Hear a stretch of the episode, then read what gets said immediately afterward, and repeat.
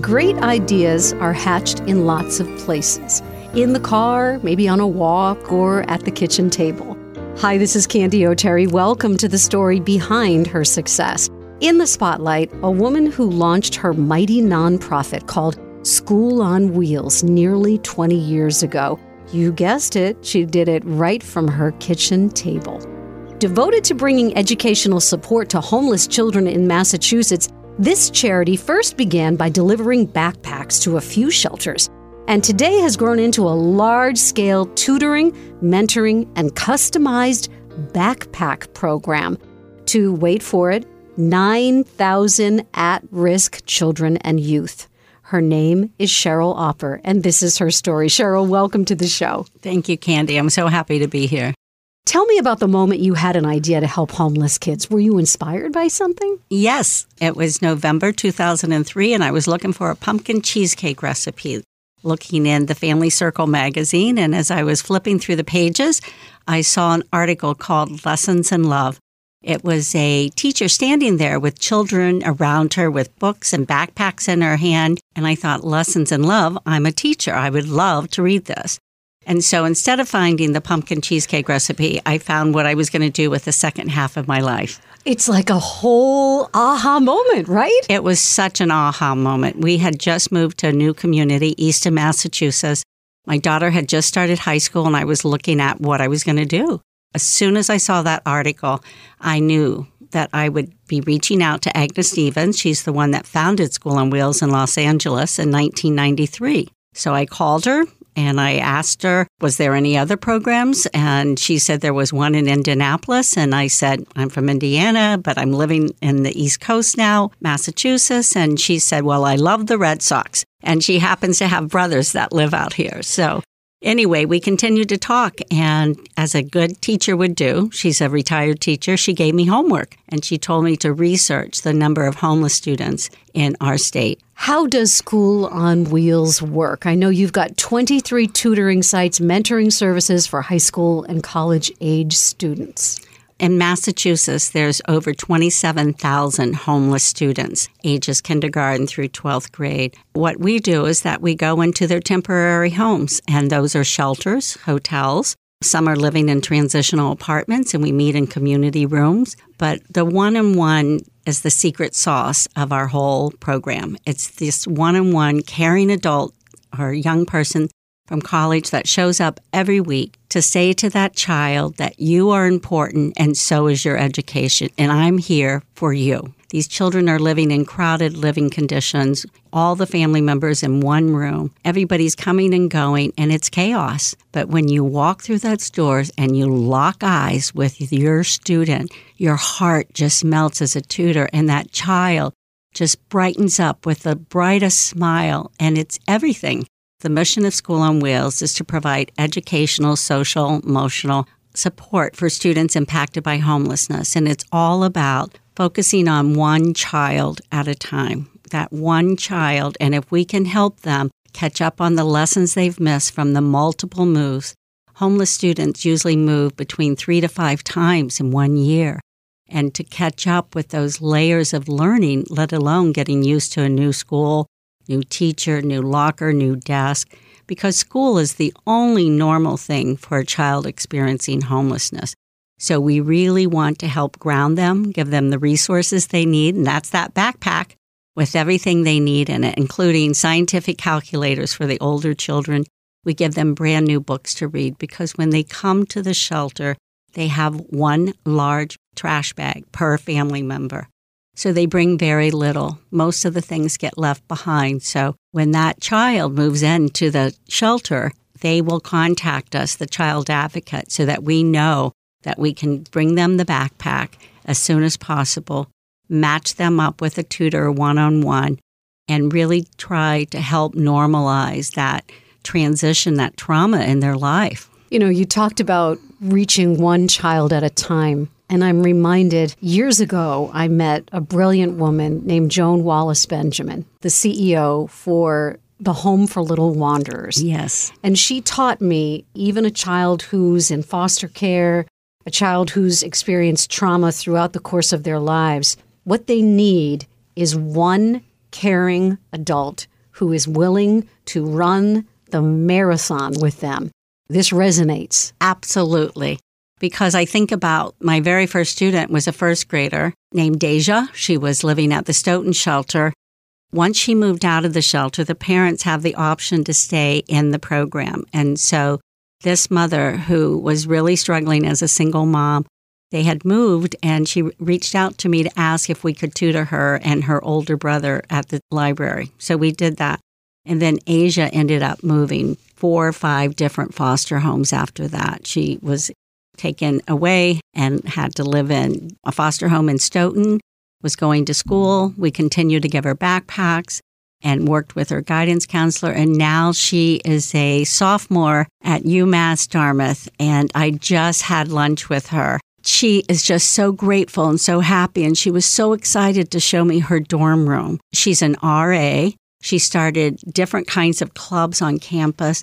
She's working so hard. She had two different jobs this summer. She has a boyfriend, and he's very nice. And they made me breakfast. I just thought about this little girl that I first met at the shelter. Six you know, years old, probably when you first years met her. old, first yeah. grade. Yeah. So school on wheels, that's the other part of the secret sauce is that once you're a student, you're always a student and it's up to the parents to continue to stay in touch with us. But we have lots of students, even the alumni who've graduated and gone on to get their master's or PhD. I still get Happy Mother's Day cards. And I'm just so grateful that I got to plant the seed for this program in 2004. Well, speaking of planting seeds, it's one thing to have an idea, it's another thing to follow through on it. There was a lot of work that went into creating School on Wheels, Massachusetts. Did you have early believers? And then also, did you have people saying, oh, that's not going to happen? How'd you get through all that? Well, first of all, I give God the glory because I was praying about what I was going to do with my second half of my life. People were giving me ideas, and I was subbing at my daughter's school, and I just felt like I want a life purpose. I'm 46 years old, and I want to really make a difference in this world. And as a teacher, you do. But I was looking for something bigger. I don't even know how the magazine ended up on my kitchen table. I probably bought it from a kid in the neighborhood. So as I reached out and talked to Agnes, she gave me lots and lots of homework. And she said that when there's an article published in a magazine on her program, she gets about 400 calls. And she says she gives everybody the same homework. And slowly but surely, people drop out. And I'd open up my emails, and there you were again, and you weren't going to go away. And she said, So I really believed in you. She flew out here to Massachusetts. She helped me lay the groundwork. At the time, I asked her if she wanted to stay with me. She said, No, families are living in motels, and I'm going to stay in the motels in Brockton where the families are living. I'm going to get on the bus with them. I'm going to see what transportation is, and I'm going to talk to them, and I'm going to find out what are their greatest struggles. And so I was so humbled to be in her presence. And I kept saying, Agnes, where's the manual on how to start this program? And she said, just wait. And we would go down to the Holiday Inn in Brockton where there was several homeless families living. We'd sit in the little dining room, bar room, and every night she got Bananas Foster and she'd write these little notes in this little notebook. And I'd say, Agnes, I need the manual. And at the end of 10 days, she handed me that little black book. And she did a tutor training in my living room with my husband, my aunt, who's a teacher, my uncle, who's a principal, my brother in law, and my best friend, who was an educator, and handed me a little folder with some handouts. And she said, You're ready. You know, as you told that story, I'm sitting here crying. And the reason why I'm crying is beyond the issue of homelessness, but it's the beauty of what women are doing in the world and this program is all about women doing great things with their lives. And I'm guessing you've had many mentors along the way, but that Agnes yes. from School on Wheels in Los Angeles was a real cornerstone in your life. It changed everything. And when she came, I realized that homelessness was so big, but she kept saying to me, It's just one child. And she kept saying to me, you'll have other people that want to make a hands on difference. People don't just want to write a check. They want their hearts to be connected to another person. She kept saying to me over and over again, Your volunteers are just as important as the children you serve. They are your village. If you don't have that village of people, that caring adults with those big hearts that are going to run that marathon with that student, then it's too little, too late. 9,000 children and youth at risk, and the number grows every single day. 250 volunteers who tutor children at 23 sites. You also talk about these backpacks. What's in the backpacks? And they're customized for the child. They are.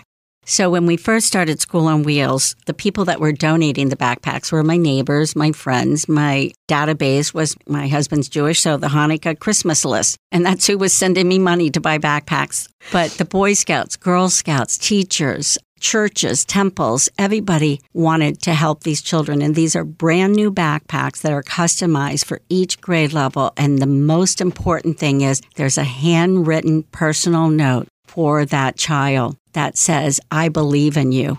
You can climb this mountain. Anything is possible. And these notes seem to be so important. The children hang them up in their rooms, and the children are so excited that just like their peers, they're so proud. You should see them put it on as soon as you give them to them. Some sleep with them. The moms say that this is something that belongs to them. That's what I was just about to say. So often, I think I've learned when you're homeless that it's really not your room. You don't have a living room. It's not your home. It's a shelter that you're sharing with other people. But these backpacks belong to these children. Right, absolutely. And they have that new book. I've had kids pull out a composition notebook and say, I've always wanted one of these because everything that those children have for each grade level, we have that list and we make sure that everything is included in that backpack. Well, you're a teacher, so I know what kind of answer I'm going to get to this question. Education can change a child's life. I think it's because it opens up their world beyond their circumstances. What do you think is the big factor in giving the gift of education to a child? It helps level the playing field for them, and it also helps build their self confidence, which is so important when you're experiencing homelessness and you've had so many changes in your life and there's no stability. And so, for a child to go to school and to connect with that teacher and to learn and to work with other children and to build friends but it's the mentoring. It's that one on one mentoring. And that's what School on Wheels, that's what makes our program different. It's not a homework club, it's one on one mentoring. So when that tutor goes into the shelter to tutor or the motel, they can say, Hey, how did you do on that science test last week? And that student can say, Well, and then they can talk to them about study skills. It's not just the homework. We always say that it's about building those layers of learning. If you've missed multiplication, you can't do division. And it goes on and on. So we really look at building on those layers that those kids have missed from those multiple moves. What have you learned along the way about the issue of homelessness, Cheryl, that you could share with our listeners today? There are so many children that are in our backyard. Everybody thinks homelessness is just the gateway cities. There are homeless students in every school across our state. And they're just like your child and my child. They just want to be loved. They just want somebody to show up for them and tell them that they matter. And the image of homelessness is what we see on the streets.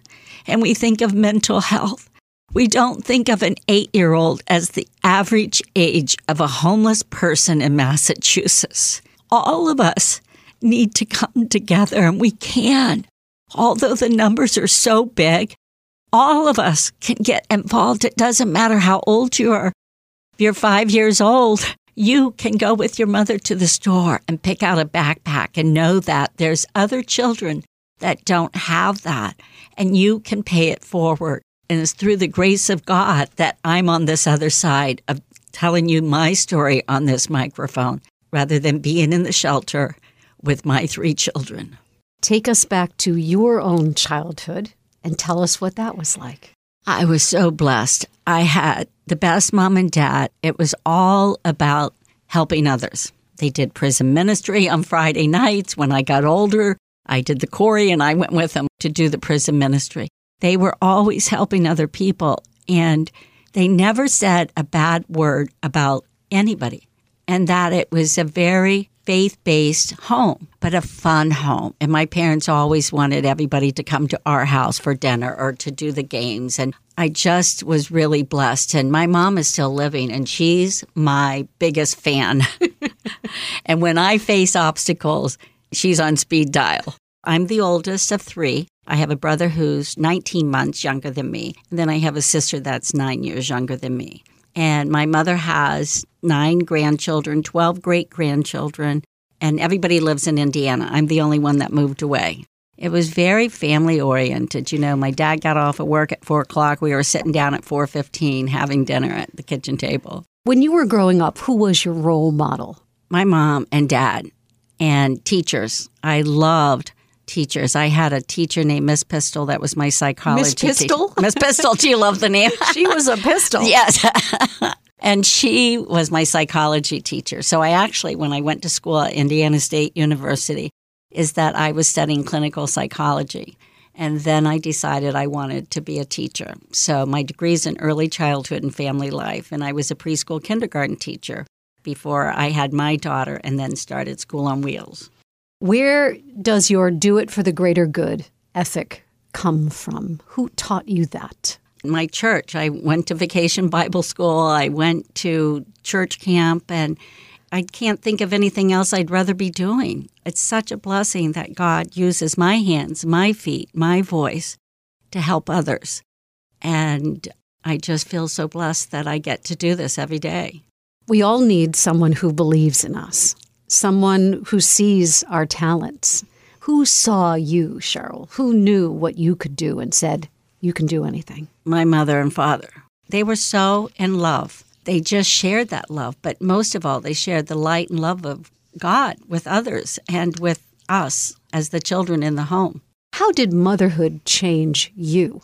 Motherhood changed everything. I feel so blessed. I have one daughter, and she is 35 years old, and she's got one son, and my grandson, Graham, is two years old, and family is everything. And when I look at these mothers in the shelter and how much they love their children and how they would do anything for them, and I think about how hard it is to not have a home and how hard it must be to live in public parenting and nothing is theirs. And yet they have to show up every day for these children. And they do. They're sharing refrigerators and kitchen tables and getting in line to bathe. But yet there's that joy. You can see the light and love in their eyes and their hearts.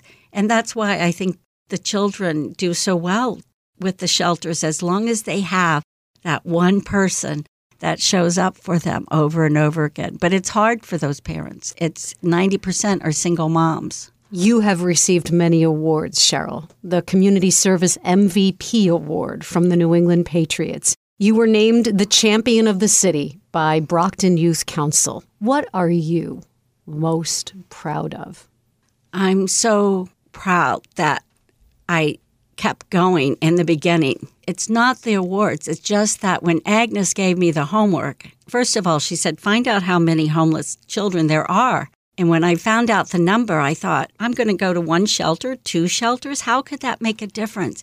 I remember I'd call my mom and she'd say, God just wants you to show up, put one foot in front of the other, and just keep going. And every single time when you hit that roadblock, because you're going to hit them and you're going to hit a lot of them, it's just through prayer, through patience, through the love and support of my husband who kept showing up for me. I worked straight through the night. He'd be getting up to go to work, and I'd be going to bed for a few hours because I ran it out of my home for five years. And he never once said, Well, what's for dinner? Why are these strangers in our house stuffing backpacks? Why are these people sitting around my kitchen table and they're somebody's doing the tutor training, but you're not even in the house? And I said, Well, we're just all doing the best we can. And I'm out delivering backpacks while my friend is training the tutors. And it's just was such a grassroots organization. I'm just so proud that it continues to reach so many children. And I'm most proud that It's not Cheryl's program, it's God's program. I planted the seed. And all of these amazing supporters, volunteers, all different ages, tutors, mentors, backpack stuffers have carried it on. And it's going to continue. And I hope that one day there is no homelessness. And I can tell you from our program and staying in touch with our students, we are breaking that cycle of homelessness and poverty through education and mentoring. Because I have a lot of students now that are now graduated, working, doing really well. They have their own home, their own car, they're getting married, they're having babies. I've been to weddings, I've been to baby baptisms. Is that we can break this cycle and we need to do it and we need to pay attention to these kids now, today. Next three questions I ask everybody who sits where you are today. And thank you again, Cheryl, for coming in. When an obstacle is in your path, how do you get around it? Through prayer and through really just reaching out to people that are smarter than me. You know, you want to surround yourself with a good village. And so reaching out to people who've done it before. What is the best piece of advice you've ever received? And can you pass that along to our listeners today? Everybody needs to feel loved, and everybody needs to know that they matter. And you have to be able to show up for them, and you have to be able to continue to show that loving, caring kindness, even when you're tired, even when you've hit those roadblocks, even when you have a headache and you don't want to do it any longer, is keep showing up because God will take care of the rest. Final question. I believe that we live our lives in chapters. Right now, what does success mean to you? To hear from our students, to be invited to weddings, for people to reach out, for Deja and I to have lunch, and for me to see that this is a young woman who experienced so much change and trauma and transitions in her life, but she kept her focus and she wants to study law. And her mentor now is one of our former students. And he is the mentor. So that success to me is that paying it forward and that the former students reach out to us to say, I want to make a difference. I want to say thank you so much, Cheryl Opper, for being our guest on the story behind her success. Thank you, Candy. It was such an honor. And that's the story behind her success for this week. My thanks to Cheryl Opper. She's the founder of School on Wheels of Massachusetts. Find out more. SOWMA.org. And please support this incredible charity, perhaps with your gift giving this holiday season. Thank you so much for listening to the show. I'm always on the lookout for the next woman to profile. So if you know someone I should feature on the show, will you please reach out and nominate her today? Just go to candyoterry.com. That's candy with a Y, O T E R R Y.com. I'll have a new inspiring story for you next week. And remember, when we lift each other up, we all rise. What's your story? I can't wait to hear it.